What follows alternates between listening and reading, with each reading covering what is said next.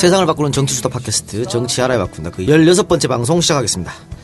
자 오늘 16회에서는요 어, 정청래 키워드 분석 그리고 국민의당 이야기도 좀 하고요. 마지막으로 이번 주에 끝이 나는 더민주 전당대회 관련해서 전당대회 이야기도 한번 살짝 해보도록 하겠습니다.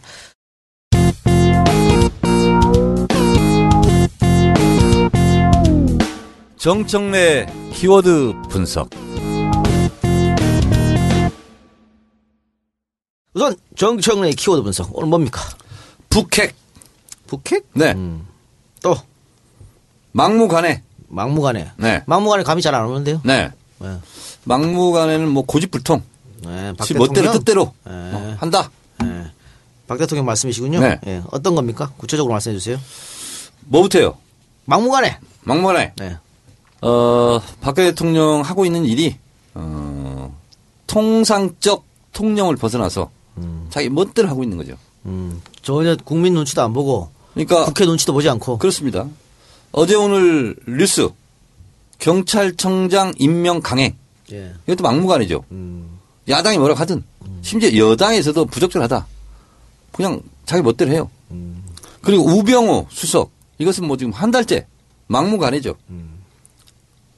어 이러한 막무가내가 이제 한번 생각해 보세요. 그동안 역대 대통령 뭐 훌륭하든 훌륭하지 않든 이런 경우는 없었어요. 없었죠. 예. 그러니까 심지어 오늘 국민의당 박주선 김대중 정부 시절 어, 법무비서관 예. 할때 온노비 사건이 터졌을 때 나 아무 잘못이 없다. 그래서 자꾸 나가라고 하니까 어쩔 수 없이 나는 사표 썼다 이런 거 아닙니까 지금. 별 문제가 없는데 난 사표를 썼다. 음. 이러고 있는데 그때 뭐 마녀사냥 같은 그런 꼴을 당했었죠. 그렇습니다. 여론에 예. 의해서. 예. 예. 뭐 온노비 사건 때 뭐 밝혀진 건 없죠. 그렇죠. 아무것도 없죠. 그 앙드레긴 본명 본명만 지금 밝혀지고. 김봉남 네. 하고 밝힌 게 없어. 네. 근데 나중에 보니까 아무것도 없었어. 아무것도 없었죠. 예. 근데 그때 정말 나라가 뭐 끝장날처럼 그렇게 그렇죠. 됐죠. 네. 그때 에, 법무 아, 검찰총장이 예, 김태정 네. 검찰총장 부인 연정희 연정희 씨. 예. 하고 뭐 무슨 뭐 무슨 장관 부인들 뭐 몰려다니면서 뭐 뭐죠 신동한가? 예. 그분 뭐 조금 하- 했는데 결국은 알고 보니까 앙드레긴 본명밖에 밝혀진 게 없어. 아무것도 없어요. 그런 사건에 내가 무슨 연루된 것처럼 해서 하도 공격을 하니까 나는 그만뒀다. 국기를 흔드는 뭐 로비 사건이다 뭐 이렇게 네네. 갔었죠. 예. 그런데 지금 이제 에, 우병우 민정수석 우리가 전회에서도 지금 얘기를 했지만 지금 민정수석 이상의 문제잖아요, 이게 지금. 예, 그렇죠. 또 말도 안 되는 게 예. 아니 지금 성주에 사드 배치하는 거 하, 신중을 기해서 시뮬레이션까지 다 하고 했는데 장소를 또 부지를 옮기는 걸 검토해. 음. 그럼 성산 군비인들끼리 지금 민민 갈등이 일으키는 거거든요. 그럼 또 김천도 또 지금 이제 붙었잖아 지금 예. 사드 반대. 그래서 이것도 이렇게 사람들이 특히 자신들의 지역 기반이라는 박근혜 대통령을 86%나 찍었던 성부 성주 군민들이 얘기하는 것은 웃겨버리는 거야. 그거는 국민들끼리 이간질, 성주 국민들끼리 이간질 네. 시키는 거죠. 막무가내죠 지금. 그 사드 문제는 지난주에도 얘기했는데 사실 우리가 어, 대통령이 관련 부처랑 전혀 협의를 하지 않고 있다. 뭐 김종대 어, 의원의 주장에 의하면 국방부 장관까지 물먹었다는 거예요. 네. 그래서 이제 막무가내인 것이고. 막무가내 지금. 그러니까 이게 국정이라는 것이 어, 아무리 대통령의 영향력이 크지만 나름대로 시스템과 절차가 있는 거 아니겠어요? 예.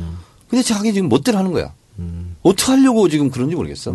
야당이 안, 뭐, 무능해서 그러죠. 그러니까 오죽하면 조선일보까지 공격을 하냐고.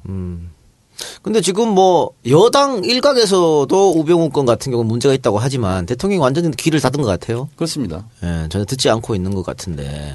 어떻게 이 정도까지 가나. 그러니까. 그래. 어, 대통령이 사실은 제가 개 기억에 사과라는 걸 별로 해본 적이 없는 것 같아요. 세월호 때 하는 척했죠. 악어의 눈물 예. 그때 한 번 한 번 하고, 그죠? 예. 그 이후로는 여러 가지 문제가 있어서 그리고 나서 다시는 세월호 얘기 못 꺼내게 하는 거 아니야.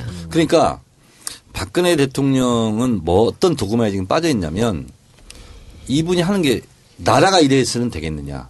그러니까 나라가 자기 거라고 생각하는 거예요. 그리고 국민들 너희들은 이 나의 마음을 모르는 거야. 내가 하자는 데 따라와야지. 이런 거죠 지금. 그러니까 YS DJ도 사실은 그 강력한 카리스마로 통치를 하신 분들인데 그분들도 총선에 대표하고 나서 나의 부덕이 소치다 졌다 그리고 어, 야당 축하한다 이렇게 했거든요 네. 사과하고 근데 이번 총선에 대표하고도 대통령은 사과도 한마디 없고 오히려 진박 마케팅해서 자기 사람들 많이 심어가지고 친박 대표를 저 당 대표로 만들어 놓고 그러면 더더욱 마이웨이하는 정말 헌정사상 처음 있는 일인 것 같습니다. 그러니까- 막무가내 대통령. 어, 본인은 마음속으로 어, 이명박, 뭐 노무현, 김대중 다 레임덕이 있었다. 예. 내 사전에 레임덕은 없다. 음. 이래서 오히려 지금 거꾸로 막무가내로 가고 있다. 라는 생각이 들어요, 저는. 아니 그 막무가내 한다고 그게 레임덕 있고 없고 됩니까? 그걸로? 레임덕을 막을 수 있다고 생각하나 봐요. 어처구니 없는 게 알 수 없는데. 그러면 지금까지 대통령이 보여준 모습으로 보면 앞으로 남은 임기 한 1년 한 반 정도도 이렇게 갈 것처럼 보이는데. 저는 민심과 정반대로 가, 가고 있고 그렇게 대통령 임기를 마칠 것 같아요. 음, 그러면 야당으로선 좋지만은 그 대한민국과는 나라로선 굉장히 좋지 않은 거 아니겠습니까? 어, 이럴 때 당청 관계에 있어서 당에서 어, 이것을 브레이크를 걸어야 되거든요. 예. 근데 이정현 대표는 브레이크를 밟기를 거냐 악셀레이터를 밟고 있어 지금. 음. 아 잘한다 잘한다. 청와대에 반기를 드는 것은 여당의 국회의원이 할 짓이 아니다. 그러면 조금 더 나가면 새누리당 내에서 또 내전이 격화될 것 같기도 한데요. 지금 같은 경우에는 그 비박 사람들, 비줄 사람들이 숨을 고르고 있지만 공격을 할 것 같기도 합니다만 어떻게 보세요? 그러니까 대통령 지금 힘이 빠지면 한 가지 애매한 것은 네. 총선이 끝났잖아요. 네. 국회의원들은 총선 때가 아니라면 음, 본인의 손에 피 묻히기 싫어하죠. 음. 그냥 귀 막고 갈 가능성이 많죠. 그래요? 정권을 잃어도 난 국회의원만 하면 되잖아. 음. 그건 여당이나 야당이랑 비슷하거든. 음, 오히려. 네.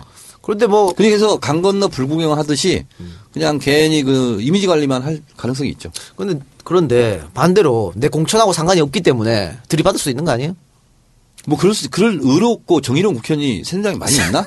세상에 없다. 역사를 사랑하고 민주주의를 사랑하는 국회의원이 몇 명 있겠어요.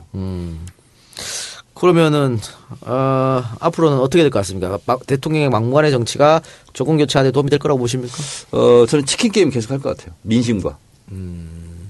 그런데 이해 안 가는 부분은 그 얼마 전에 리얼 미터 조사 났습니다만 대통령 지지도가 떨어지지 않아요? 아, 그런 관계 없, 없을까 몰라요. 왜냐면 우매한 국민들이 나를 몰라준다. 이렇게 생각할 것 같아. 음.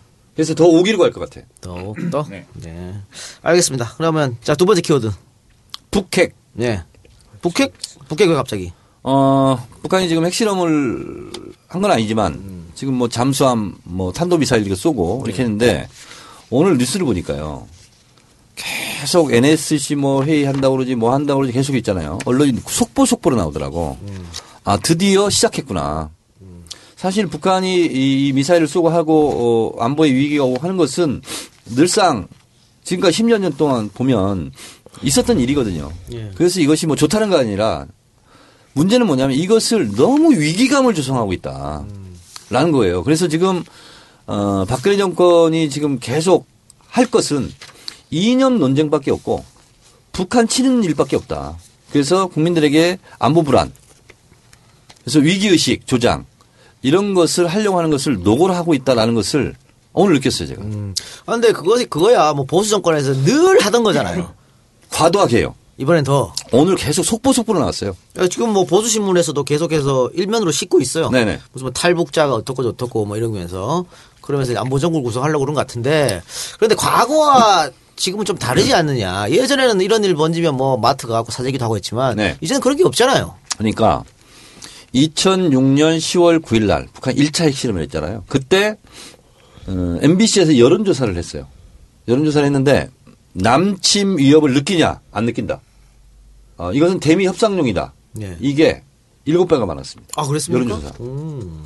그리고 어, 부시 이 정권이 대북 강경책이 부른 재앙이다.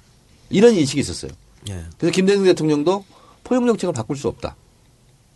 이렇게 얘기했거든요. 네. 그러니까 지난 총선에서도 사실은 아, 일주일 상에 상간에 두 개 터졌지 않습니까? 네. 북한에서 갑자기 뭐 넘어왔다. 종업원들이 넘어오고 뭐 이런 거.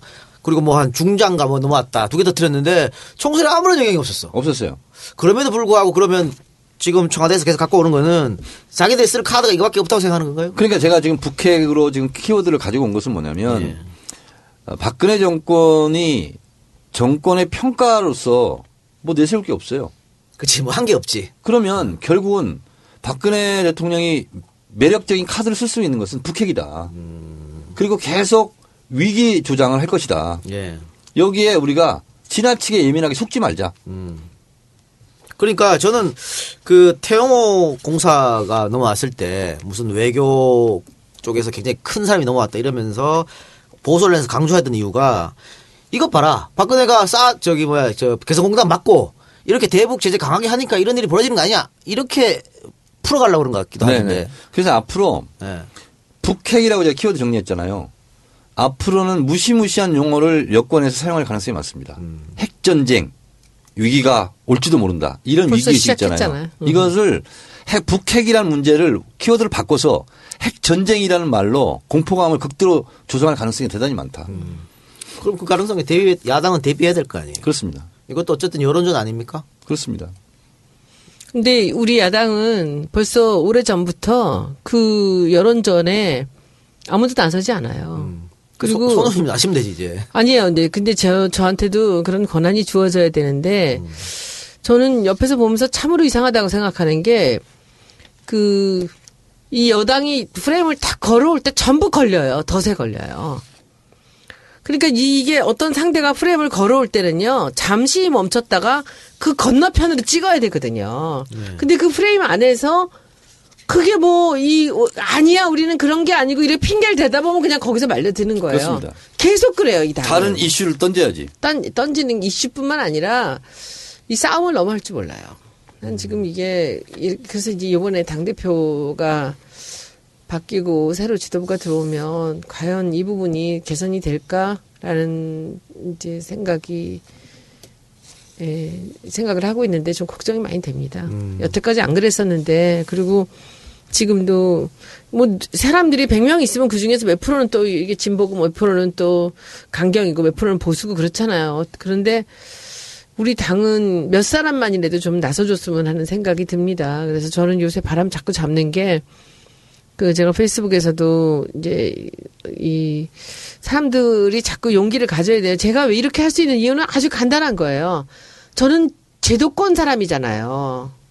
보수의 제도권 사람이었다고. 예. 저는 진보적인 사람이 아니잖아요. 야당하고 잘 맞지 않는 사람이었잖아요. 근데 여기 와서 이게 이제 이 제도권이 운동권으로 바뀌어가는 그런 과정에 제가 있는 거예요, 지금. 세월호를 이런 관점에서 바라본 적이 있었겠냐고요. 이 당이, 이, 그리고 이 나라가 좀 이상하긴 하지만은 이렇게 본 적은 없었는데 막상 들어와서 보는데 너무 심각한 거죠, 지금 이게. 그럴 때 우리가 뭘 해야 되는가를 저는 굉장히 생각을 많이 합니다. 그 대선을 치러야 되기 때문에.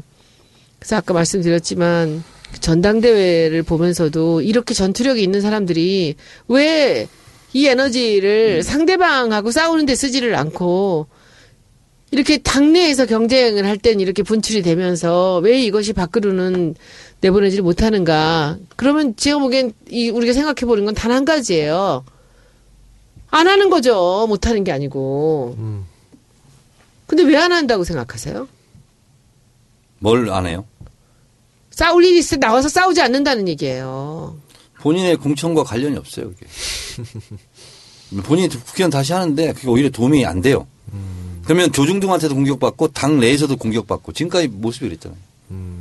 아니면 그렇게 그리고 당 내에서 열심히 싸워야 저 사람을 달래줘야 돼. 그래서 중요한 데를 요직에 앉히고 그러는 거죠. 당내 화합 차원에서. 그렇게 계속 가다 보면 내년 대선에도 뭐 국회의원들이 또 안 나설 거 아니에요. 내 선 거 아닌데 뭐 이렇게. 그런데 지난번에 분당되고 탈당하고 하는 것도 똑같은 일이에요. 안에서만 분탕질을 하면서 분탕질하는 사람들은 다 살았잖아요. 20대. 다 살아 돌아왔잖아. 그래서 그러는 거예요. 그러니까 열심히 공부한 사람이 우등상 받아서 박수, 박수 받고 이렇게 해야 되잖아요. 열심히 공부한 사람은 나중에 찌그러져 있어야 돼. 그러니까 의정 활동 열심히 할 필요 없어. 정청래처럼 찌그러지고. 아마 그럼 그렇게 되는 거예요. 예, 분탕 그래서 다. 나는 어 이건 내 경우로 그냥 얘기한다면 어 저만큼 박근혜 대통령 박근혜 정권과 앞서 앞장서 싸운 게 저 말고 또 있겠어요? 제가 최전방 공격해서 했는데 제일 괴로웠던 게 뭐냐면 조중동한테 공격받고 비판받고 새누리당한테 공격받는 것은 아무렇지도 않아요. 예. 근데 그러면 아좀 살살해. 음. 당내에서 그래요. 그러니까 당내에서 더 안 좋아해. 예, 그렇죠. 예.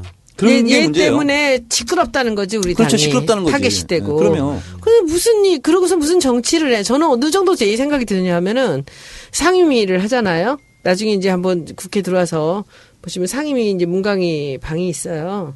그럼 거기서 이제 모여서 뭐 예산 결산 이렇게 할 때 7분, 5분, 3분의 시간이 있어요. 지금까지 한 번도 안 빠지고 다 썼어요, 그거를.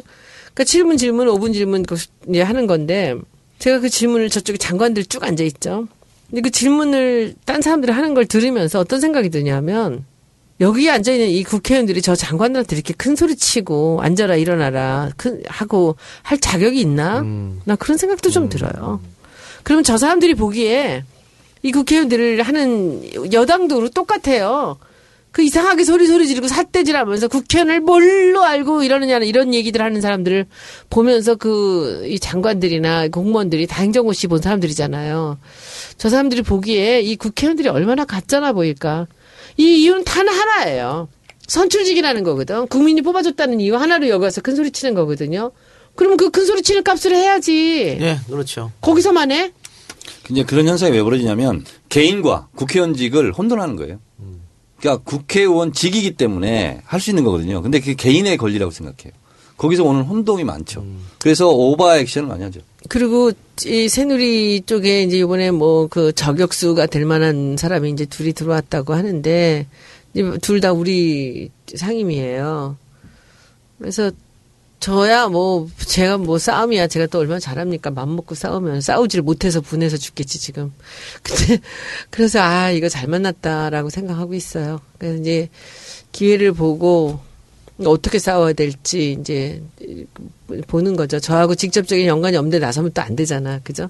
그 직접적으로 연관이 이제 있을 때 저는 그 이 한 템포 1, 2, 3초를 기다릴 수 있어요. 싸울 땐 그게 되게 중요해요. 확 가면 안 되거든 그래서 그 이제 새누리하고 싸워야 되고 그리고 이제 당 안에서도 싸우는 게 아니라 힘을 합해서 우리가 상대를 향해서 싸워야 되는데 이제 고민입니다. 그래서 내일 일단 초선은 저는 뭐 이렇게 사람들이 모여서 서른아홉 명이나 나간다는데 너무 저는 반갑고 그리고 또 우리가 세월호 얘기를 갖고 나간다는 것이 너무 다행스럽고 그랬더니 이 재선 삼선 의원들 중에 자기들이 세월호 부스로 와서 합류를 하겠다는 사람들이 또 계세요. 아, 그거 단필한 거죠. 예, 그래서 이제 한명한 명의 눈을 기억하고 있어요. 제가 이렇게 나서 주시는 분들, 예. 같이 단식해주는 동료 단식해주시는 분들, 그래서 희망은 있습니다. 그러니까 손혜원이 계속해서 처음부터 그 어제도 그렇고 정부 여당과 싸우지 않는 더민주 우군이 없는 거에 대해서 계속 지금 판단을 하고 있어 계세요. 그 북핵 얘기하다가 이렇게 흘렀는데 북핵 관련해서 하나만 여쭤보겠습니다. 뭐 사드도 북핵과 관련된 네. 거니까 지금 어쨌든 아까부터 갈라치기 얘기를 했습니다만 지금 언론에 나온 것은 그 사드 투쟁 위에서 제3지역을 이야기를 했기 때문에 이건 뭐 끝난 것이다 이렇게 얘기를 하고 있고 그런데 지금 서- 성주 국민들은 아니다 투쟁이 일방적 이야기다 우리 국민들은 다 그렇게 생각하지 않는다고 하고 있거든요 그런데 지금 군수 일행들이 지금 일방적 기자회견을 하면서 주민들을 내쫓았고 지금 군수가 군청의 전기를 끊어버렸다 그래요 화장실도 사용 못하게 하고 성주 군수가 음, 사드 반대 있잖아요. 머리띠를 풀고 기자회견을 했죠. 음, 그러니까 이제 거기는 이탈한 겁니다. 그러니까 투쟁의 대우에서 이탈한 거예요. 어, 그렇다고 해서 어, 이 성주 국민들이 그 사드를 우리 지역에 오지 말라는 게 아니잖아요. 그렇죠. 음. 대한민국에 오지 말라는 거 아니에요. 그래서 그거는 그 불길은 쉽게 꺼지지 않는다. 그러지 않을 것이다 예, 그리고 이제 김천으로 옹- 옮겨 붙는 거예요. 예. 김천 주민도 반대하겠죠 그러면 이제 김천이 반대하면 음. 그 골프장 거기가 아니고 또 제4의 부지. 음. 그다음에 이제 다른 옆 군에서 또 이제 들고 일어나겠죠. 근데 뭐 투쟁의 동력이 좀 떨어지지 않을까 걱정하시는 분들도 계세요 저는 그렇지 않을 거라고 봅니다. 음. 예, 그리고 이제 특히 이제 우리 또 야당이 잘 해야 되겠고. 네. 의원은 계속 그 사드 문제에 관심이 많으셨었는데 많죠? 예, 지금 어떻게 성주에서 국민들이 손혜원한테 개인적으로 연락하거나 뭐 이런 거 없어요? 어떻게 상황이 진행돼? 저는 뭐 엄청난 쪽지를 받고 있죠. 메시지를 네. 받고 그거 있죠. 저는. 예. 저는 사드 자체에 대해서 하- 해야 되라 된다 말아야 된다라는 거는 전문가들한테 좀 맡기고요. 저는 고통받는 자들 옆에 우리가 있어줘야 된다는 생각입니다. 제 보- 개인적인 생각으로는 사드가 필요하지 않다고 생각을 하지만 사드가 어떻게 놓이든 어떤 식으로 배치가 되든지 간에 해- 이 절차상의 문제가 너무 심하다는 거죠. 예. 이 나라가 이 대통령이 국민들이나 특히나 지방 사람들한테 더 우습게 하는 거죠. TK가 이럴 줄 몰랐다? 이게 무슨 소리예요, 그게? 그게 무슨 소리야, 진짜. 그럼 이 사람들을 바보로 하는 거예요. 게다가 그 성주 군수를 전 내려가서 봤죠. 삭발 막 했을 때 이렇게 봤었는데, 뭐 훌륭한 일도 많이 하셨고 성주 참여를 갖고 이렇게 우리나라 대표 브랜드를 만들어서 가게 수입을 높여서 농촌에 뭔가 새로운 지평을 만들었다고도 할 수 있는 그런 분인데 지금까지 자기들이 처음에 이분들이 성주 반대였죠. 그 다음에 그게 명분이 없어지니까 사드 반대로 갔었는데 이렇게 하루아침에 또가 똑같습니다. 절차도 없이 예, 그렇죠. 그냥 확 돌아버린 거예요. 그러면 그 사람들이 잡고 있던 끈을 어떡하라고. 음. 자기가 놔버리면 그 사람들은 쓰러지는 거예요, 다. 예. 그러니까 이거는 너무 웃기는 게 농민들이 군민들이 더 지금 버티고 있는 거죠. 음. 거기다가 그 들불같이 번져가지고 이제 김천으로 간 거예요. 그렇습니다. 근데 저는 여기서 더 어이없는 게 롯데, 롯데. 그 천억 정도 되는 그 골프장 부지와 그 골프장 시설을 이렇게 군말 없이 내놔도 되는 건가? 뭐 지금 뭐 타켓이 됐으니까. 그래도 정부에. 그렇지. 그러면 이 정부는 아무데나 놓고서는 목을 잡아가지고 어? 급소를 잡고서 내놓으려면 전국의 모든 기업이나 국민들한테 다 내놓으려면 다 내놓는 거예요. 그러니까 전두환이 하던 짓을 하고 있는 거예요. 그, 예. 더 하죠. 그런데 아까 첫 번째 키워드가 막무가내였잖아요. 네. 지금 새누리당 이철우 의원이 네. 사드 주민 합의 필요 없다 얘기했었거든요. 네. 근데 이 양반 지역구가 김천이야. 그래서 그분이 묘한 논리를 댔어요. 예. 이것은 비밀리 해야지. 그러니까. 군사시설인데 주민들에게 알릴 필요가 뭐가 있냐. 야 이렇게 해도 다음 선거 지장이 없을까요? 하여튼 뭐 해괴한 논리를 댔어요. 이런 거는 다음 선거에 이걸 사람들이 잊지 않게 계속 remind 그러니까. 시켜줘야 돼. 댓글 부대가 그런 것 좀 하라고. 이분 이분이 지금 막무가내인 것 같은데 네. 이철우 의원이 어떤 분이에요? 이분 저 국정원. 출신 아닌가? 국정원 출신이에요. 그죠? 네. 예. 어때요? 같은 국정 활동했을 때는? 뭐안 통하죠. 잘 안 통하죠. 어 뭐 정보위도 뭐 하여튼 안행위도 같이 하고 뭐 그러니까 그랬어요. 네. 예, 참 이분도 지금 막무가내인 것 같은데 어떻게 국민이 뽑아준 국회의원이 주민 합의가 필요 없다라고 이렇게 얘기하는지. 몰래 배치해야 된다. 어. 이런 것은. 참. 그러면 자기들 다 알아서 하지 뭘. 음. 아, 참. 대통령도 지들끼리 뽑으라 그래요. 이- 있을 수 없는 이야기는. 그러니까 정말 막무가내 정부의 막무가내 대통령의 막무가내 여당 의원인 것 같습니다. 네, 알겠습니다. 그러면 여기서 키워드 분석 할 말 없죠? 끝났죠? 어, 키워드 분석 한 1회, 어, 가장 괜찮지 않았어? 그렇지도 않아요. 예, 다음 주에 더 괜찮을 거예요. 그동안도 좋았어요. 음. 네, 그러면 광고 듣고 와서 이야기 계속 이어가도록 하겠습니다. 대리운전 광고입니다. 이제는 대리운전이 생활의 일부분이 되었습니다. 한 잔의 술도, 음주운전의 방조도 형사처벌을 받습니다. 대리운전을 이용할 때마다 600원은 정치 알바에 기부하고 600원은 이용 고객님께 마일리지로 적립되는 나눔 대리운전 소개합니다. 600원의 나눔이라 번호도 600번. 1877-0600번입니다. 대리운전이 너무 저렴하면 기사가 오지 않고 너무 비싸면 고객님이 외면합니다. 시장 가격 그대로 이용하시고 정치 알바에 기부도 하고 마일리지도 적립되는 나눔 대리운전 1877-0600번. 기부 내역은 정치 알바가 검증합니다. 현금 카드 모두 사용이 가능하며 서울에서 제주까지 전국 어디서나 이용 가능합니다. 600원이 기부되고 적립되는 나눔 대리운전 1877-0600번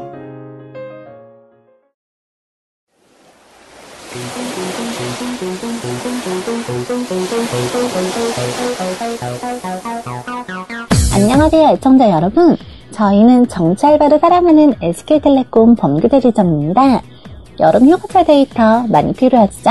여러분께 알찬 제안을 드리고자 합니다. 월 16,500원의 요금만 내시고 10기가의 데이터를 마음껏 사용할 수 있는 포켓파이 M인데요. 6개월만 사용 후 반납하시면 기기값, 위약금 없이 해제해드리는 이벤트입니다. 이 특별한 이벤트에 애청자 여러분의 많은 관심과 참여 부탁드립니다. 체험을 원하시면 010-7114-3333으로 이름과 이메일 주소를 보내주세요. 최근 출시된 노트7, 아이폰 등 SK 휴대폰 전 상품도 판매합니다. 연락번호는 010-7114-3333입니다.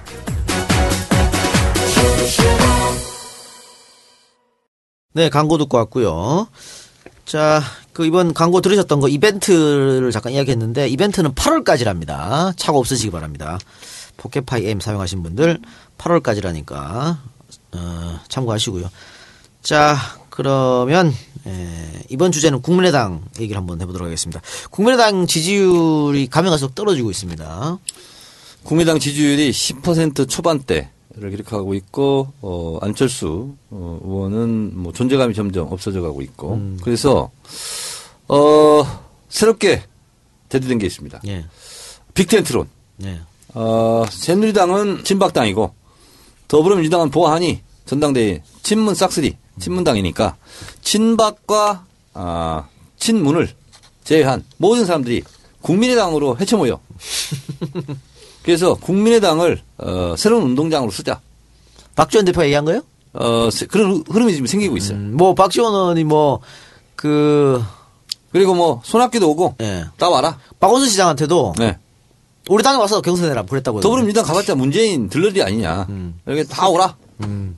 이제는 뭐 탈당해서 가지고 그것도 막 쑤시고 다니시네. 네. 예. 하여튼 이렇게 지지율이 빠져서 그런지 몰라도. 근데 그걸 누가 물었어요. 음. 박지원 대표한테. 안철수하고 상의하냐?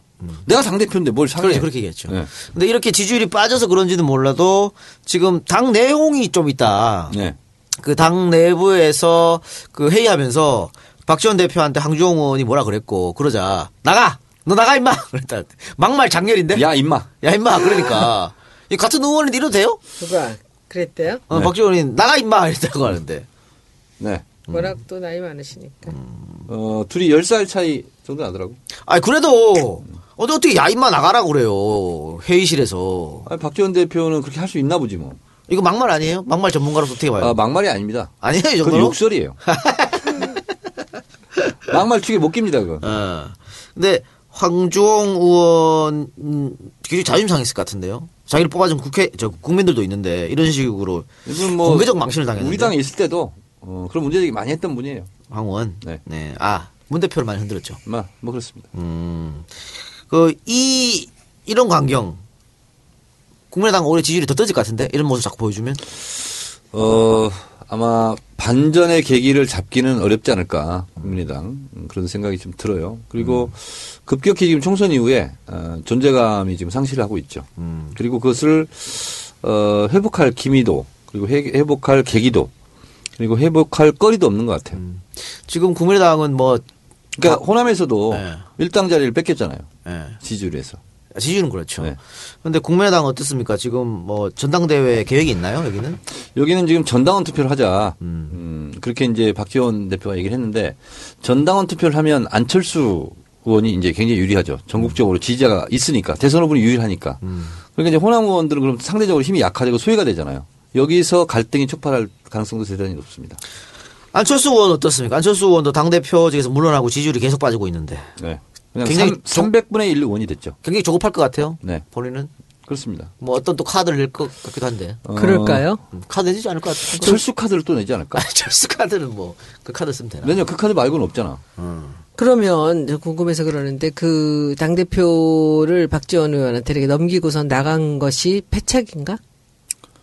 뭐 본인이 그냥 스- 뭐 스스로 선택한 거니까요. 그래도 문 대표 같이 그렇게 힘이 있을 거라고 생각했나? 어, 그렇게 생각을 못 했겠죠. 문 대표는 국회의원도 아닌데 저렇게 지지율이 계속 올라가고 모든 게 문 대표한테 향해 있고 어떻게 감히 자기가 경쟁이 된다고 생각을 해? 지금 왜냐면- 상황 보면 정말 경쟁이 안 되는 상대거든요. 왜냐면 알받기 그런 게 있잖아요. 최후의 수단. 뭐 그 카드는 있는 거예요. 살아 있는 거예요. 나중에. 그러면 어쨌든 후보로 나가잖아요. 제3 근데 이번에 후보로. 총선에서 3당 체제했을 때 별 볼 일 없었다는 그러니까 걸 알았잖아. 음. 제3 후보로 나가면 그 제3당 후보 안철수라고 칩시다. 그러면 안철수 후보를 지지하는 퍼센트지가 몇 퍼센트는 있을 거 아니에요. 음. 그것 때문에 우리가 못 이길 수도 있는 거예요. 그러면 우리가 이기려면 뭐래, 뭐래도 내줘야 된다. 그때 받자. 이렇게 광파알기 작전할 수 있죠. 그걸 안철수 의원이 받나 아니면 박지원 의원이 받나? 그건 뭐 안철수가 받겠죠. 그럴까요? 후보면. 당 대표로서는 제 생각에는 당 대표는 이제 아니잖아요. 아니. 아니까 박지원 당 대표잖아. 아니 그만두죠. 전당대회 하면. 대선 새로운- 때는 박지원이 아니죠. 당 대표가. 새로운 당 대표가 그렇죠. 뽑히겠죠. 네. 근데 거기도 지금 박지원이 계속 주장하는 것은 당권 대권 분리 아니에요. 뭐 그러겠죠. 그럼 당권은 아, 안철수는 대권으로 갈 테니까 당권을 또 다른 사람이 잡을 확률이 높겠네. 그러니까 뭐 박지원 대표가 직접 나갈 수도 있지 또. 또 응. 어, 대선에 아니 당권에. 당, 당권에. 저는 그럴 것 같아요. 충분히. 가, 가능할 것 같은. 네. 예. 할 사람 없어서 할 수 없이 내가 한다 이럴 그렇죠. 것 같아. 그럼 이렇게 계속해서 국민의당 지지율이 빠지면은 국민의 지지당 국민당 지지 빠지고 더민주 지지율은 올라가고 이렇게 되면 또 뭐 다시 백하는 그런 얘기도 있을 것 같아요. 백할 것 같아 난 정말. 어때요? 이게 무슨 존재 가치가 없잖아요. 어, 백을 할지 할지 모르겠으나 없고. 하여튼 끝까지 고 어. 이런 액션은 계속 취하겠죠. 그것이 헐리우드 가격, 헐리우드 액션이든 뭐든 간에. 계속 그렇게 가겠죠. 추미애 후보는 본인이 당대표가 되면 절대 받지 않겠다 이런 얘기 했거든요. 절대 받지 않겠다 그런 얘기를 확정적으로 한 건 아니고 네. 그래서 뭐 김상곤 후보가 막 그거 가지고 공격하고 막 그랬어요? 그러는데 어. 그런 거라기보다는 어 그냥 무원칙하게 그냥 나간 사람들. 아무 일도 없었다는 듯이 지난 여름에 한 일을 알고 있는데 그렇게 할 수는 없지 음, 않느냐 저는 그렇게 이해하고 있어요. 음, 그러면 정권을 더민주가 만약에 잡는다면 보통 이제 정권 잡으면 DJ도 그랬고 다그 여당 의원, 그러니까 야당 의원들까지 빼가지고 좀 몸집 불리게 했잖아요. 네. 그러면은 구- 정권 바꾸고 나서 국민의당 의원들을 또 데리고 올수 있을 것 같은데. 만약에 그 상황이 된다면 가정하면 어, 자수하는 사람들이 있을 수 있겠지. 손 들고. 먼저. 예. 자, 어쨌든 이 지지율이 계속 떨어지니까 뭐 박원순 시장한테도 뭐 말도 안 되게 이렇게 손 내밀고 또 손학규 의원한테까지 계속 러브콜 보내고 하는데 손학규 의원 어떻게 될 것 같습니까? 아, 굉장히 궁금해. 이분은 지금 더민주 당적 가지고 있는 거 아니에요? 그렇습니다. 근데 왜 자꾸 다른 당에서 오라가라 그래? 고문이에요, 고문. 어. 더불어민주당 고문. 음, 전혀 들는 얘기는 없죠. 이분이 어디로, 어디로 전개 복귀를 하는지는. 어, 제가 뭐 예측하는 바는 있, 으나 예. 어, 뭐, 그냥 지켜보랍니다. 근데 이 작가님 그분한테 관심 안 가져도 되지 않아요? 아니, 뭐, 그렇긴 한데. 궁금해 하시는 분들이 많아가지고. 예. 궁금해 하는 사람 예, 아직도 많이, 계- 많아요. 많이 계세요. 예. 그래서. 그래서 한번 여쭤봤습니다. 예. 어쨌든 정계는 복귀를 할 건데, 도민주 소속이니까 당연히 도민주로 와야 되는 거 아니야 싶기도 합니다만. 정계를 은퇴한? 적이 없어요. 정계 은둔 중이죠. 네, 본인한테 은퇴라고 했으니까. 오기를 아. 바라세요? 아니, 오면, 그, 불쏘시 역할을 해주면 되는 거죠. 본인이 선수로 나가려고 그러지 말고. 불쏘시개 할 역할이 있으면 진작에 오셨겠지. 그러니까. 아니, 뭐, 본인의 마지막 어떤 정치적 인- 저 인생이니까, 이제는 뭔가 정말 국가를 위해서 민족을 위해서 한 봉사를 해야죠. 어. 본인이 선수로 나가는 건 봉사가 근데 아니니까. 그분이 이렇게 은둔을 했던 이유는 그냥 국회의원 한 자리보다는 좀 더 큰 걸 바라서 그렇게 하신 거 아니에요? 어, 김대중 대통령이 영국으로 은퇴 갔잖아요. 근데 이분은 이제 강진으로 갔잖아요. 토담으로. 그래서 다시 복귀해가지고 그걸 꿈꿨겠죠. 네. 뭐, 꿈만 꾸시기 바라고. 근데 꿈꾸는 건 자유예요. 그거 그런 거지 아니죠. 그래 알겠습니다. 자 그리고 아까 어, 얘기하기로 했던 더민주 전당대회. 자 이번 주말에 전당대회가 어, 끝이 납니다. 열리고 하루 하루로 그냥 딱 끝나는 거죠. 네. 결정되고. 8월 27일 전국 대의원 대회. 음. 그러면 그 다음 날부터 바로 당 대표가 되고 이렇게 다 바뀌는 건가요? 그렇습니다. 음. 그러니까 27일 날 당 대표 결정되고 28일 날 일요일 날이잖아요. 오즘- 오늘 마지막 비대위가 있었어요. 네. 아 오늘 마지막 네, 비대위였습니다. 저는 참석을 못했어요. 이 초선 회의 때문에 음, 아침에. 근데 오늘 마지막 다 끝났는데 이제 이 금요일 날은 비대위가 없고 전당대회 끝나면 월요일부터 이제 새 지도부가 꾸리는 것 같아요. 근데 지금 전당대회 지금 한참 왜 투표를 하고 계시잖아요. 네네. 당원들이 전화로 온라인 ARS로 온라인 투표. 그렇죠. ARS로 전화를 어, 투표를 하고 있는데 이게 전화 안 오시는 분들이 꽤, 꽤 있더라고요. 그러니까 전화를 못 받으신 분도 계시고 안 오는 분들은 이걸 전화를 차단시켜 놓는 게 있거든요, 요즘에. 네. 50통 이상 이렇게 신고하면 자동으로 차단되는 게 있어요. 네. 그것 때문에 못 받은 분들이 굉장히 많더라고. 그래서 이분들은 직접 또 당에 전화를 하면. 투표할 수 있게끔 돼 있습니다. 네네. 그러니까 여러분들 음. 혹시 아직 투표 못 하신 분들은 직접 전화를 해서. 전문용어로 이틀간 첫째 날, 둘째 날은 Outbound 그리고 셋째 날, 넷째 날은 inbound. 내가 직접 하는, 하는 거죠. 거죠. 그러니까 그렇게 하시고 그 ARS 투표할 때 뭐 내가 좋아하는 후보 딱 뽑고 끊으면 그게 안 되고요. 끝까지 투표를 마쳤습니다. 멘트가 나올 때까지 계속 해야 된다니까. 끝까지 여러분 좀 전화기 들고 이야기 들어주시고 좀 투표를 해주시기 바랍니다. 그러면은 어떻게 절차는 어떻게 됩니까? 당일날. 당일날 ARS는 미리 받았고.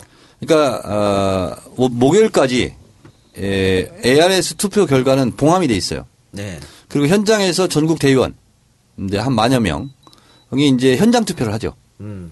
그리고 어 권리당원 35, 현장 대의원 45, 일반 국민 15%, 일반 당원 10% 이걸 일반- 다 합산합니다. 일반 국민 15는 뭡니까? 여론조사입니까? 예, 일반 국민 당원 아닌 네. 비당원 일반 국민 여론조사. 그건 언제 합니까? 미리 했습니까? 미리 좀 하, 이번 주 하죠. 이번 주 하고 있는 그거는. 대표만 하는 것 같은데 뭐가요? 그 일반 그 그렇습니다. 예, 여론조사. 당 대표. 네. 예. 그래서 그 당일날 그 후보들이 연설도 하고 예. 그리고 바로 까죠. 그렇죠. 현장 투표 끝나죠. 맞아. 컴퓨터더라고요. 네. 컴퓨터로 금방 금방 까지겠네요. 터치 스크린. 음. 자, 그렇게 당 대표가 결정이 되고 또 최고위원들도 이제 다 결정이 되고 할 텐데, 어, 가장 문제점 되는 거는 뭐 그런 것 같습니다. 어쨌든 그 선거 기간 내내 어쨌든 그 양쪽 지지자들끼리 뭐 좀 치고받고 싸운 것도 있을 텐데 이거 상처 보듬기를 어떻게 해야 될까? 그래서 제가 이미 네. 어, 우리는 길목을 지키잖아요. 그래서 어, 열정이 넘쳐서 내가 지지하는 후보 넘쳐서 어, 서로 어, 티격태격했다. 그러나 전당대 이후에는 우리 정권 교체를 위해서 함께 가야 될 그거지. 동지들이다. 예. 동지적 아량과 동지애가 필요하다. 우리 함께 가자. 음. 이렇게 제가 트위터를 알렸더니 어, 그동안 트위터 중에서 가장 아름다운 트윗이었다. 라고 저희 집사람이 얘기하더군요. 그러니까 승리한 사람은 좀 관용 아량 이런 거 그렇습니다. 베풀고 네. 진 사람은 당연히 승복해서 그렇습니다. 정권 교체를 위해서 민주주의라는 것이요. 어, 문제 제기, 치열한 토론, 표결, 승복 이 과정이거든요. 자 본인도 당내 경선에 나가보고 했었잖아요. 네. 그때 그때 어땠어요? 이기고 지고 막 이렇게 했을 때 앙금이 좀 남는다거나 어. 서로가 치고받고 싸웠을 거 아니에요. 저는 재밌었어요. 오히려 예, 전국 돌아다니면서 재밌었던 게, 어, 언론은 정청래가 최약체다. 이렇게 평가하고 있지만 돌아다니면 분위기를 알거든요. 네. 그리고 자체 여론조사 해봤을 때 계속 1등을 달리고 있었어요. 음. 그래서 그거를 표정 관리하면서 어, 다녔죠. 그래서 어, 뭐 그렇게 어, 내가 떨어진다 이런 생각은 안 했기 때문에. 음. 근데 현장에서 현장 전국대의원 투표에서 꼴찌를 한 거야. 음. 그래서 이게 뭐지? 하고 순간 당황을 했어요. 음. 근데 이제 권리당원, 일반 국민, 뭐 일반 당원 어 여론조사에서 1등을 했죠. 그래서 이제 종합 2위를 했죠. 근데 그 경선할 때 네. 음, 정 의원이 막 상대를 공격할 때도 있고 혹은 상대 후보가 막 나를 공격할 때 있었을 거 아니에요. 저는 누구를 공격한 적이 없고요. 어. 어, 또 저를 공격한 사람도 별로 없었어요. 네. 무서워서. 네, 없었고 저는 시종일관 무슨 얘기를 했냐면 지금도 이제 그 연설이 다 기억이 나는데 어, 이순신 장군이 말씀하셨다. 어, 길목만 잘 지키면 한 명의 군사로도 천 명의 적군을 물리칠 수 있다. 어, 나는 그 길목을 지키는 어, 명량 해전의 전사가 되겠다. 어, 그리고 어, 당 대표는 여기 계신 문재인, 박지원, 이인영 중에서 뽑아주시되 당 대표는 나를 뽑아달라. 그 당 대표라는 말에 사람들이 너무 쉽잖아 이거. 어, 그래서 거기서부터 나온 거구나. 어, 날 뽑아달라 이런 얘기 했고, 어, 난 진짜 아, 이 최고위원을 왜 나왔느냐? 나는 무턱대고 어, 세월호 유가족들의 아픔을 같이 하기 위해서 내가 뭐 해줄 건 없고 같이 굶었다. 근데 그때 가장 피맺히게 어, 자존심 상해가면서 들었던 얘기가 니네 뭐 하고 있냐? 라는 거였다. 그러니까. 그래서 내가 뭔가 하나 나왔다. 지금도. 나는 최전방 공격수를 할 테니 나는 그게 체질이다. 그러니까 링커와 수비, 골키퍼 이런 사람들은 다른 사람이 해라. 나는 왼쪽 최전방 공격수를 하겠다. 이런 사람 최고위원 지도부에 한 명쯤 필요한 거 아니냐. 두 명도 필요 없다. 나 하나 넣어달라. 그리고 나 1등할 생각 없다. 말석이라도 나를 보내달라. 근데 어떻게 그렇게 용감하게 거기 나갈 생각을 했어요? 어, 세월호 그 단식하면서 결심했어요, 제가. 왜냐면, 야, 이대로 가다가는 총선도 망하고, 모두 뭐 정권 교체도 망하고, 다 망하겠다. 근데 결과적으로 저만 망한 것 같아. 그러니까. 그래 근데 그때 나가셨을 때 정 의원 나갔을 때가 이제 어, 박지원 문재인 붙었을 때잖아요. 엄청 세게 붙었죠. 근데 정말 방금 말씀 같이 너무 세게 붙어가지고 그 골이 선거 후에도 계속 후, 그 후유증이 있었지 않습니까? 그렇습니다. 그래서 걱정하는 거거든요. 네. 또 이번에 그러진 않을까 싶은데. 그리고, 어, 표 차이가 너무 적게 났어요. 아, 오히려 예. 예. 그리고 그때는 이제, 에, 호남 사람들이 똘똘 뭉치고, 막 이렇게 또 문재인 뭐 또 호남 홀대론 막 이런 게 나오고 그래서, 어, 이제 그냥 야비하게 아름다운 말로 얘기하면 박지원 의원이 선거운동을 여우같이 잘한 거고요. 야비하- 예.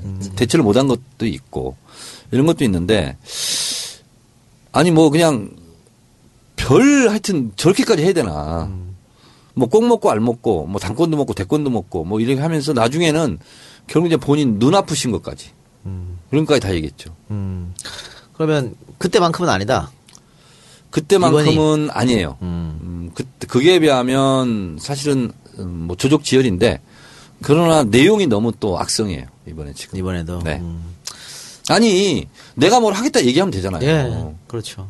아, 이, 이 사람은 문재인 파리하고 있고 이 사람은 문재인 내 끌어내리려고 하고 있고 음. 근데 자꾸 왜 문재인을 얘기하자고. 음. 근데 정작 문 대표는 조용한데 본인은 조용하고 아무 있어요. 얘기도 안 하고 있는데 네. 이게 옛날에 뭐 김심 뭐 이런 논란 뭐 이런 거랑 비슷한 것 같아요. 아, 나 진짜 좀 실망했어요, 이번에. 그런 연설 듣고. 근데 그 서울시당 대회할 때 있잖아요. 우리 주변 딱 봤거든요. 그 얘기 할 때. 당원들 분위기가 싸하더라고. 음. 그러면서 당원들은 내 몇 명 나가서 이제 물어봤더니 물 마시면서 물어봤더니 아니 너무 심한 네거티브 아니에요? 음. 그렇게 얘기하더라고. 그래서 저는 표를 오히려 잃었다 이렇게 봐요. 이번에. 네. 그 수도권 연설하면서. 근데 지금 들어보니까 그 최고위원을 나오시지 않았어야 되는 거구나. 정 의원님 지난번에. 저요? 음. 최고위원회 근데 음, 안 나왔으면 어떻게 됐을까는 역사라는 가정은 없지만 저는 근데 뭐 가서 내가 한 거에 대해서 후회하는 건 없어요. 예. 왜냐하면 내가 거기서 뭘 잘못했거나 아니면 뭐 어떻게 했거나 그랬으면 후회도 있을 텐데 그러니까 이제 그게 이제 이해가 좀 되는 게 뭐냐면은 네. 주목을 받고 자꾸 이제 이 언론에 노출이 되면서 트집 잡힐 일이 많아지니까 그러면 자기들한테 좋을 게 없다는 거지. 음, 그렇죠. 지금 네. 얘기는 즉슨 그리고 그렇게 되니까 이제 그게 어찌 보면은 양날의 검인 게 도움이 될 수도 있지만 그게 또 그 좋지 않은 일이 벌어질 수 있는 자리라는 거죠. 그러니까 여우같이 해야 되는 거야. 이게. 뭐냐면 유명해질수록 음. 공격은 어, 많이 받거든요. 근데 김대중 대통령이 얘기했잖아요. 겁이 겁이 다 있다. 두렵다. 근데 두려움에도 불구하고 나가는 게 진정한 용기다 이렇게 얘기하잖아요. 근데 저는 이번에 걱정이 많은 게 그래도 이 지금 보여지는 그 후보 중에서 그래도 그 당차게 해나갈 것 같은 느낌이 드는 사람들도 있지만은 지난번에 문 대표 계실 때 그 주변에서 그렇게 흔들어대던 그 기억이 나서 아 이게 이번에 가서 이제 대선 국면으로 가는데 과연 제대로 할 수 있을까라는 생각이 많이 들어요. 왜냐하면은 저는 문 대표님이 당 대표 할 때랑 그다음에 지금 김종인 대표가 들어왔을 때하고 너무나 다른 그 그림을 봤거든요. 근데 그때는 저- 저기 뭐야 그 이게 이게 이렇게 투표로 이 사람들이 뽑힌 거고 이 김 대표는 임명을 한 사람이잖아요. 그러니까 더 말을 잘 들었을 가능성도 있긴 해요. 그런데 그 카리스마를 갖고 이게 우리가 이 힘을 모아가면서 좀 결기 있게 나가줘야 되는데 우리 당이 당 대표가 그 역할을 좀 해줘야 되는데 과연 옆에 있는 사람들이 또 가만히 있을까? 제가 여기서 예언 하나 합니다. 제가 틀려, 틀려도 어쩔 수 없어요. 예. 예언 하나 뭐냐면 난추 선생이 제일 걱정됩니다. 누가 당대표가 되든. 한 방씩 툭툭 거예요. 저게 뭐 당대표야. 저게 뭐 당대표 살 얘기야? 지금 저렇게 해가지고 집권하겠어? 이런 거 있잖아요. 벌써 시작했잖아. 툭툭 던지는 거 있잖아요. 저는 그게 가장 걱정됩니다. 그거를 조중동은 또 대서특별 당연하겠죠. 네. 그러겠죠. 아 지금은 대서특필하지만 나중에 이제 가면 대서특필 할 일도 아닙니다. 아니 왜냐면 분열 이간질을 시켜야 되기 때문에 저는요 그걸 일부러 조중동에서. 엄청 키울 겁니다. 그러니까 일부러 그럴게요. 그래서 뭐 지금 조중동이 아니라 조선일보가 이렇게 유별나게 그 양반을 좋아해요. 계속 인터뷰하고 그러고, 있- 그러고 있는 거죠. 한- 대선 후보를 한겨레에서도요. 우리가 밀어주겠다, 한겨레에서도 것 저는 그 한겨레 기사 보고 너무 실망했어요. 정치 빠라는 기사 있는데요. 두 면을 털어가지고 그렇게 띄워주냐? 음, 김정인 대표를. 그럼요. 근데 김 대표가 그 만일 경제민주화가 지금 더민주 대통령 후보 중에 경제민주화를 잘할 사람이 없으면 자기는 여당 후보를 밀, 밀어 줄 수도 있다 그런 얘기를 했거든요. 국가가 먼저다 이러면서. 그건 이제 조금 그렇게 대놓고 그런 건 아니고 저는 이게 조금 위험한 얘기지만 제가 이 말씀을 하나 드릴게요. 이제 우리 당에 들어와서 물론 김 대표가 우리 당에 들어오는데 이제 제가 메신저 역할을 했죠. 문 대표님이 원했기 때문에 제가 메신저 역할을 해서 김 대표를 모시고 왔는데 그 중간에 여러 가지 일이 있어서 또 저희가 또 뭐 거친 소리도 내고 그러긴 했잖아요. 지금 우리 지지자들이 김종인 대표를 얼마나 싫어하는지 제가 너무 잘 알고 있습니다. 그게 뭐 굳이 뭐 익명으로 나오는 댓글뿐만 아니라 우리 당에서 얼마나 많은 사람들이 그 사람을 싫어하는지를 알고 있습니다. 그런데 정작 문 대표님은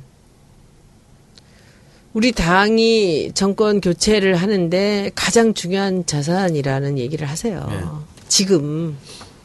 그리고 그분을 어떻게 잘 소프트 랜딩을 시킬 것인가에 대해서 문 대표님은 굉장히 심각하게 고려를 하고 계세요.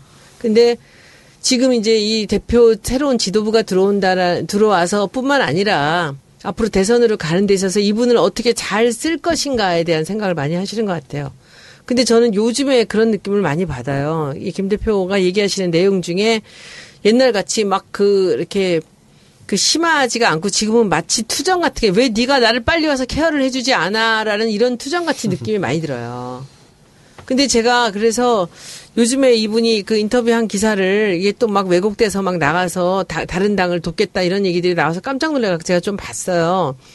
봤는데 사실은 내가 이분을 모셔오는데 메신저를 했듯이 이분이 자기 역할을 정말로 잘할 수 있게 할 수 있는 부분들도 또 저한테 심부름을 시킬 거예요.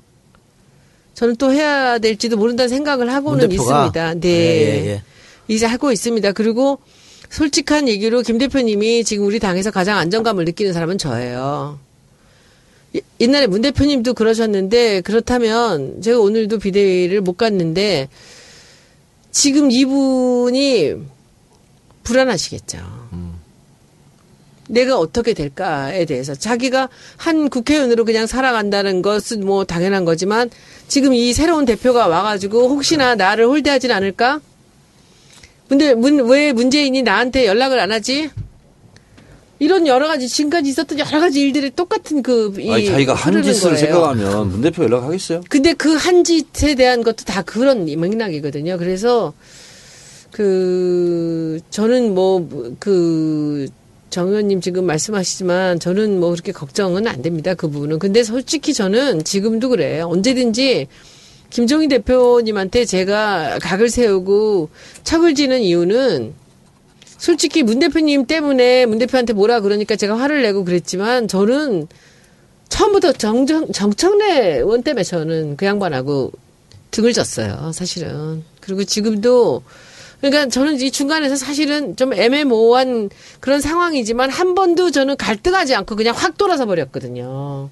그래서 지금 걱정하시는 그 부분은 우리 당에 해당이 되지 않게 그분이 정말 도움이 될 수 있는 것을 문 대표님이 원하고 계시고 제가 이제 그 역할을 할 때가 되면은 그 일을 어떻게든지 또 해서 해야 알겠습니다. 되겠죠. 네. 추호 선생 없이도 정권 교체가 가능하다는 것을 보여주기 위해서 분골 쇄신하겠습니다. 알겠습니다.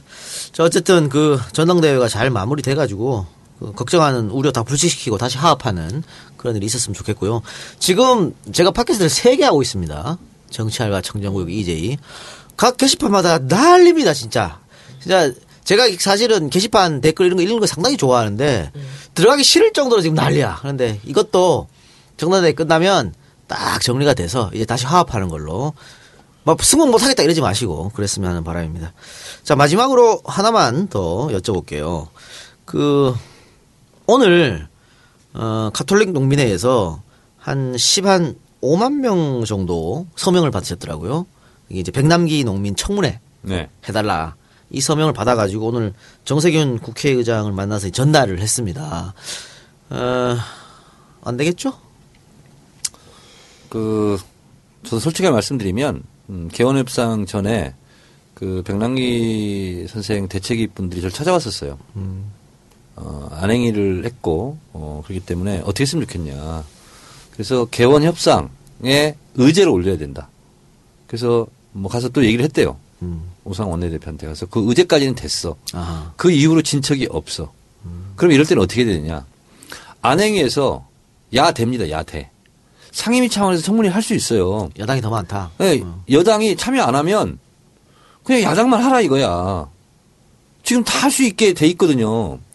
총선에서 여소야대가 됐잖아. 왜 못하냐고. 음. 하면 돼요, 그냥. 그러면 이것도 뭐 또 눈치 보는 건가요? 역풍 분다 무슨 또 이런 건가요?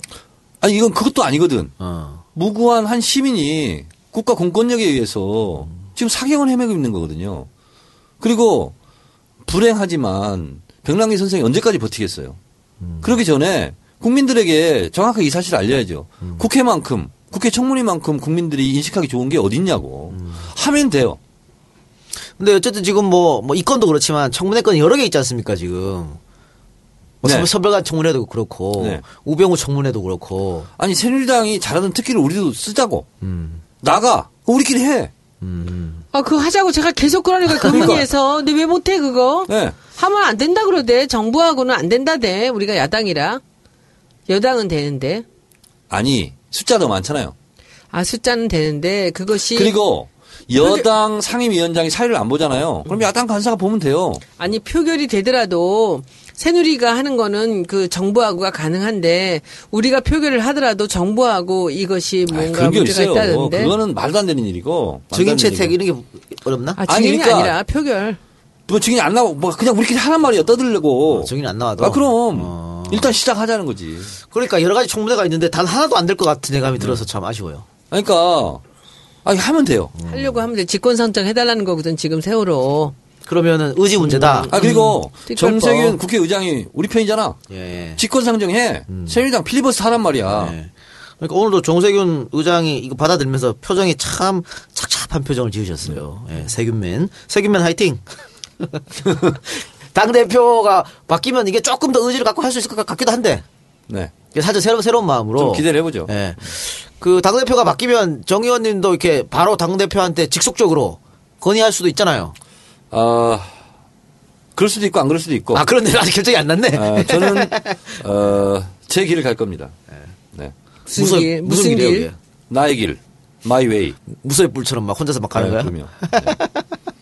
전국을 전국을 돌아다니려고. 그러니까 정권 교체해서 뭔가 해야 될 거 아니야. 그 좋을 것 같아 전, 전국을 돌아다니는 아, 그래서 거. 제가 당연히 시키든 안 시키든 나는 SNS 특별위원장을 내가 하겠다. 아, 안 시켜도? 어.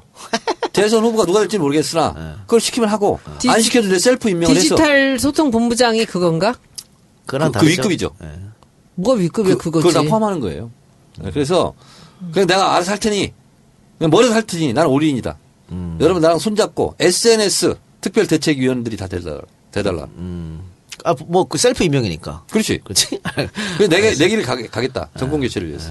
저는 임명하지 말아주세요. 전 트위터가 없어요. 자문위원. 트위터 계정이 없어. 자문위원. 저도 없어요. 폭파했죠? 전잘안 가요 원래. 저는 알겠습니다. 진중권 씨 걸 좋아해가지고 그거 보느라고. 진중권. 씨도 폭파하지 않았나? 예, 그만뒀어요. 그만뒀죠. 70 몇만 명인데 네. 소모라는 식으로. 근데 그거는 저는 거의 트위터는 안 갔었어요. 그래요. 알겠습니다. 그, 다음 주 우리 녹음할 때는 모든 게 다 결정 나 있겠네. 네. 예. 그때 할 때는 뭐 새로운. 결정이 뭐 나고 말고 뭐. 예. 아니, 뭐, 당 대표가 바뀌면 지금 손 의원이 걱정하시는 것들, 이런 것들 다 해결이 되겠습니까? 기대를 해야죠. 아, 그게 기대를 기대를 봅시다. 뭐 예. 당 대표 하나 바뀌어서 될 것 같으면 여태까지 이 당 이렇게 있었겠습니까? 아니, 뭐, 당 대표도 그렇고 최고위원도 다 바뀌니까. 그쵸? 예. 원내 대표는 그대로고. 그렇습니다. 그 최고위원은 도대체 그 몇 명인가요 이번에?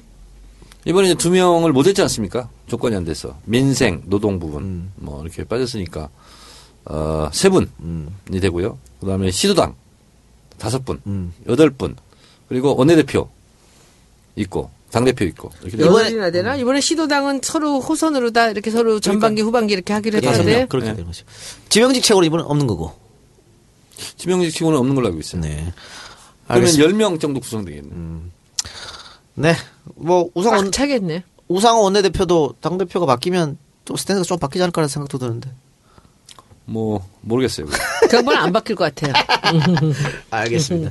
자, 그럼 오늘 방송 여기서 마치고 다음 주에 다음 주 기대되네요. 어떤 뭐가 소식으로. 기대돼? 뭐가? 아니 그래도 뭐 결론 나온 것 같고 뭐 우리가 뭐 할 수 있겠어? 다 그러지 뭐. 열심히 박수 쳐주고 응원하는 거지 뭐.